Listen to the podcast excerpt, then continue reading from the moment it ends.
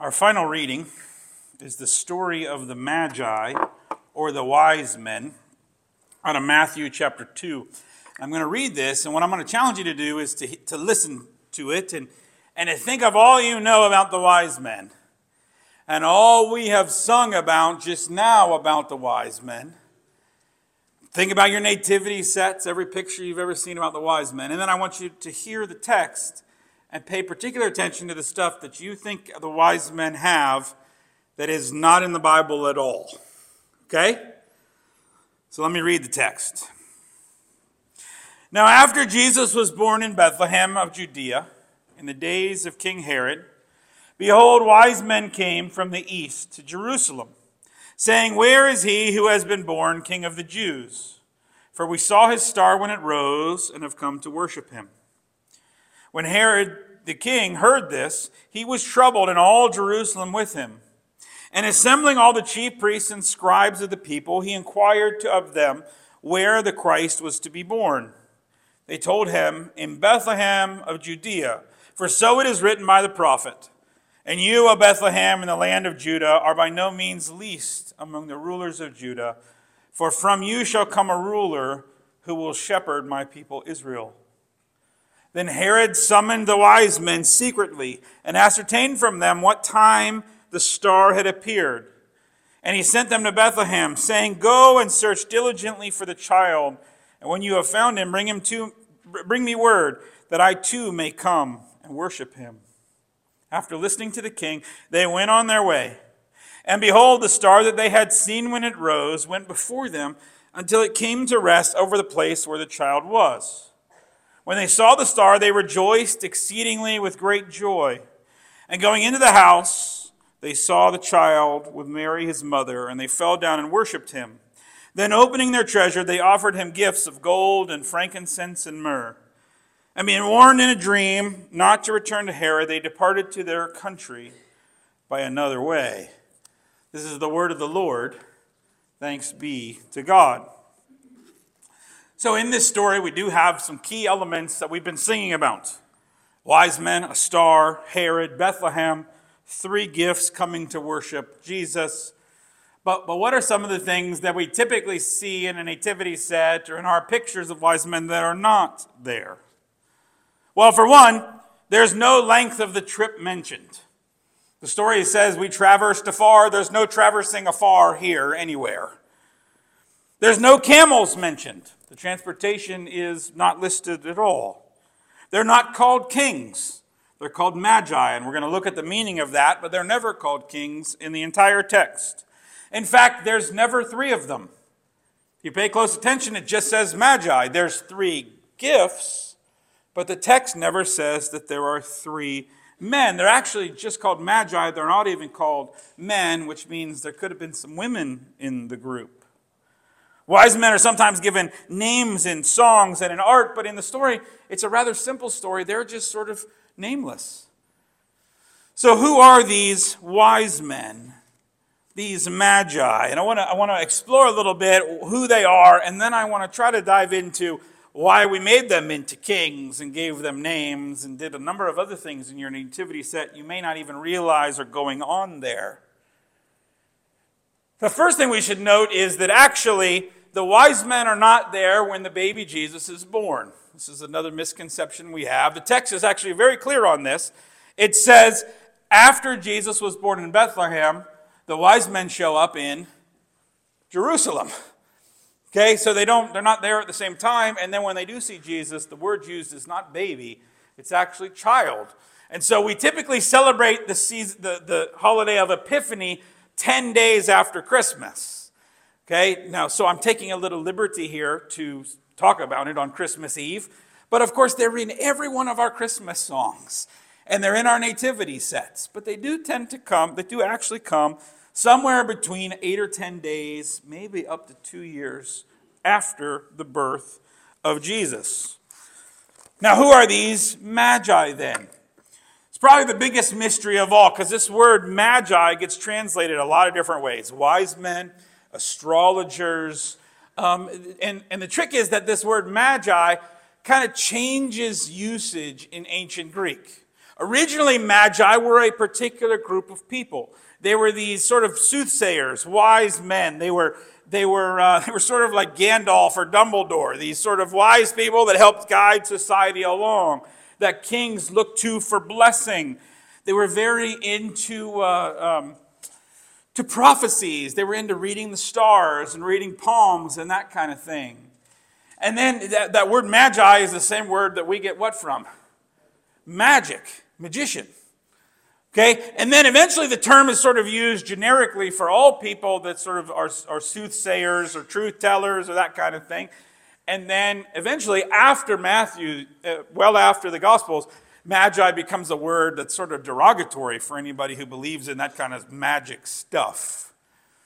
So the question is does, does um, Matthew have in mind the particular group called the Magi that were actually uh, around at that time, or is he using this sort of more generally as, uh, as a term for people who believe that kind of thing? And that, that ties into exactly where are these wise men from? See, the Magi got started in a place called Persia. And a lot of our stories of the wise men come assuming that they're from Persia, which is like modern day Iraq. And to get there from Israel, that's to the east, but you'd actually sort of go north and east and up around. And so in history, tradition says that they're Persian. They have Persian names, and they, and they would have traveled afar. Persians were actually known for traveling on camelback for long periods. But you notice the text doesn't say where they're from.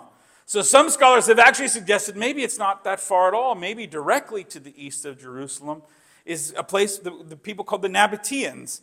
And they had this land, and they had some interest in what was going on in Israel too. Um, they had this great city called Petra. If you've ever seen uh, one of the Indiana Jones movies, they go to Petra for one of the scenes. It's carved in stone, really neat people group. Um, but they're a lot closer. They do trade in gold and frankincense and myrrh around this time.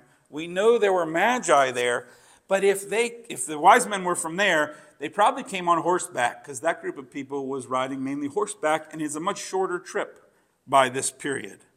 The fact is, whether they are, whether Matthew means the, the group of magi or generally magi, or whether they mean he means that the Persia or he means Nabatea or, or somewhere even further, we can't quite know. Now, maybe Matthew didn't know, but some scholars have also suggested that these, these wise men may have been um, fugitives, right? They may have made Herod mad, and Herod's kids may have taken, you know, may have had gone after them too. So maybe Matthew knows who they are, but he's actually protecting them. We can't be totally sure. But what we do know is that wherever they're from, these people called the Magi see some kind of star. They see something that rises in the sky. And I've heard a lot of people try to explain what they saw. Some people say Halley's Comet. I think that's a little too early. Some people say sort of a conjuncture, conjunction or alignment of planets. I'm going to propose a little different solution later, but, but somehow these wise men, wherever they're from, they see something happen in the sky. They read the skies, they read the signs, and they somehow must have Israel's prophecies because they think there's some king born to the Jews.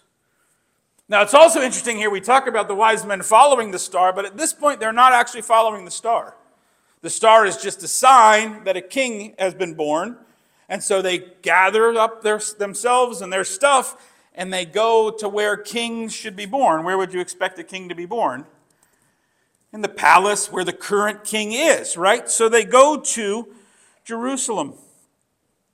And that's the problem. The problem is they are looking for a king that's born king of the Jews, but there's already a king on that throne, and King Herod does not have much interest in anybody else who's going to take over his throne.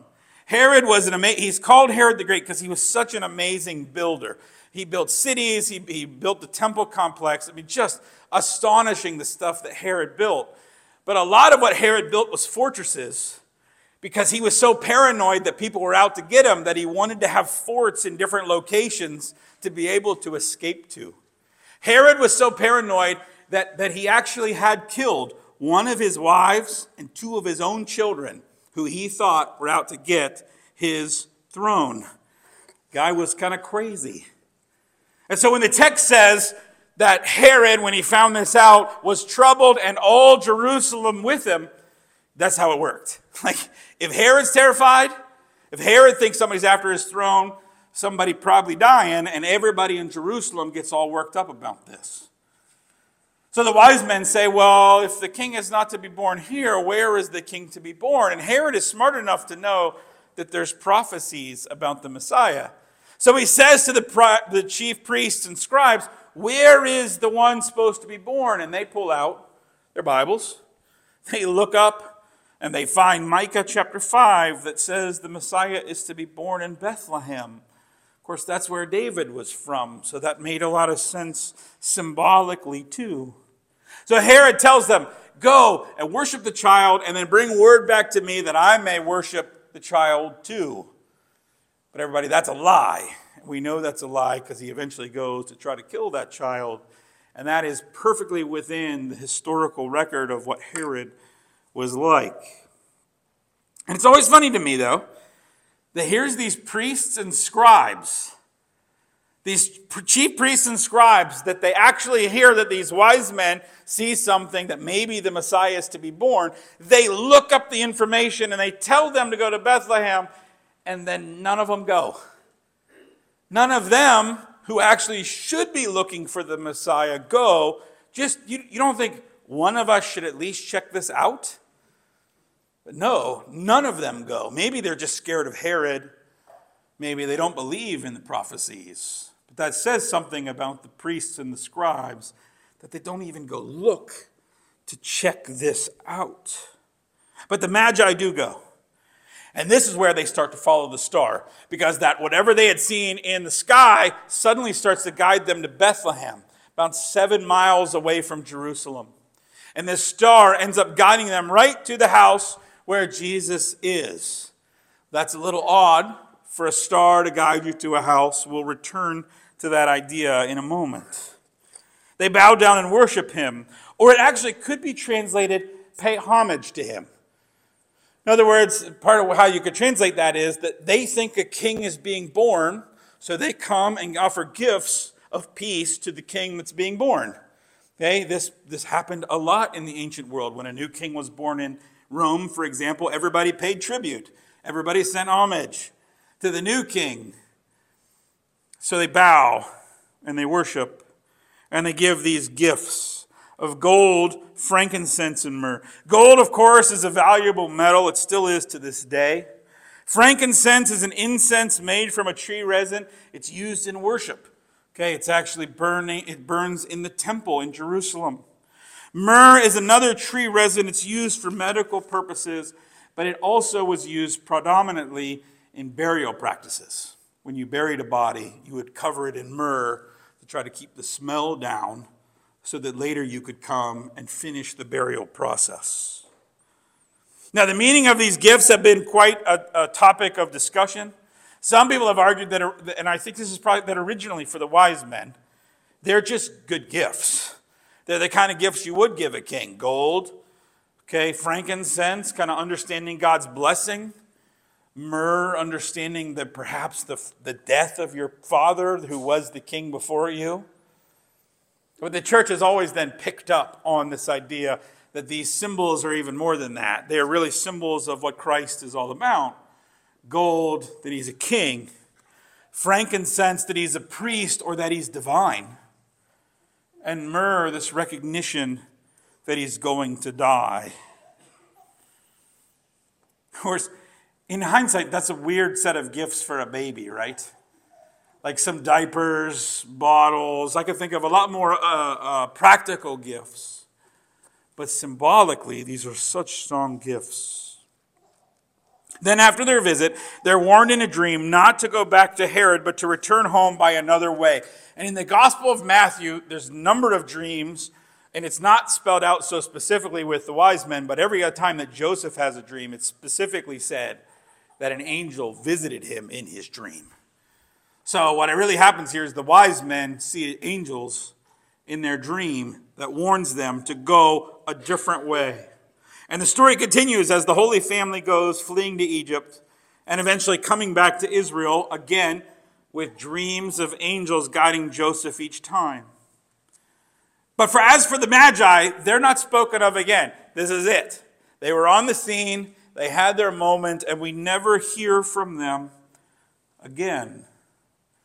And you can see in the Bible how simple this story actually is. I mean, there's not that much detail to it.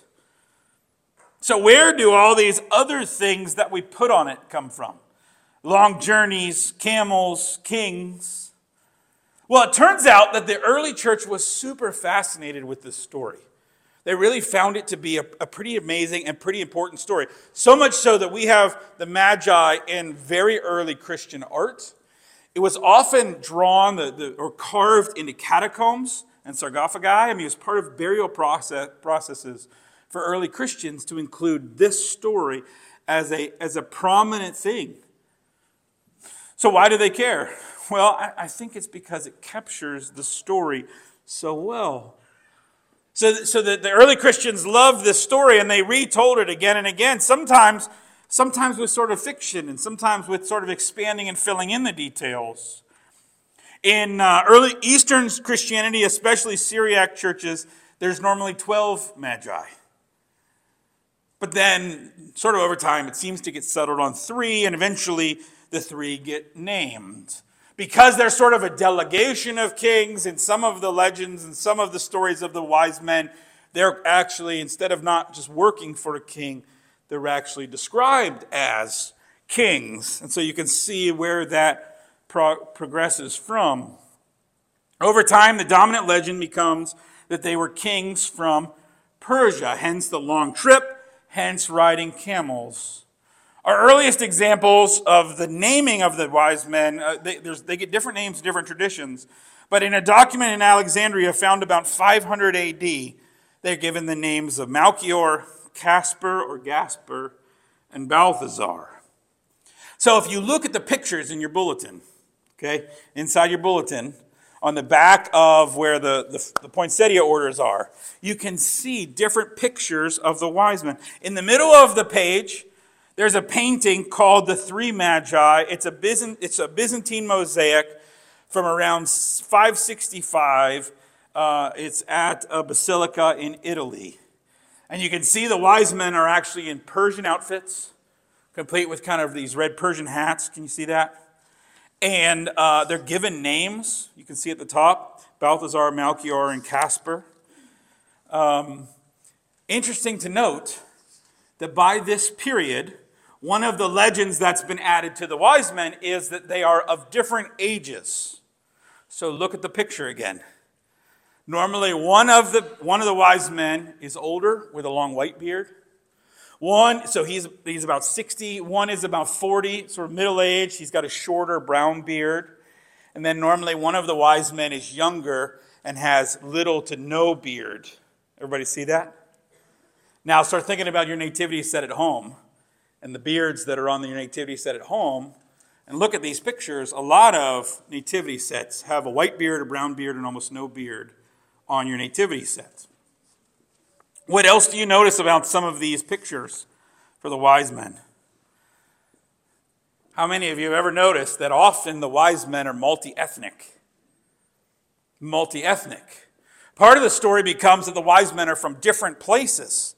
Okay, and so uh, a lot of times Melchior is considered the oldest. He is a king of Persia. He looks more Middle Eastern or sometimes even more Anglo, sort of representing Europe.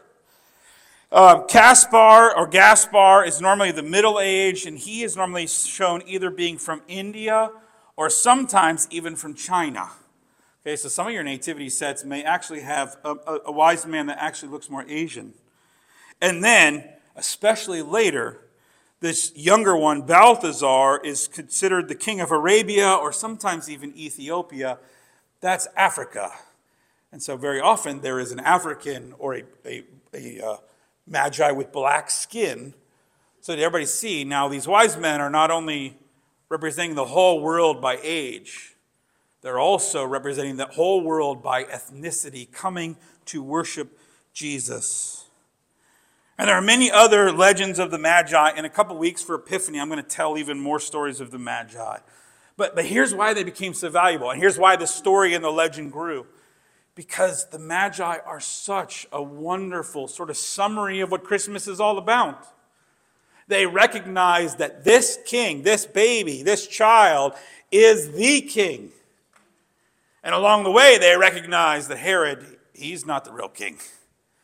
So there's a recognition of who Jesus really is and, and, and really what Jesus comes to do.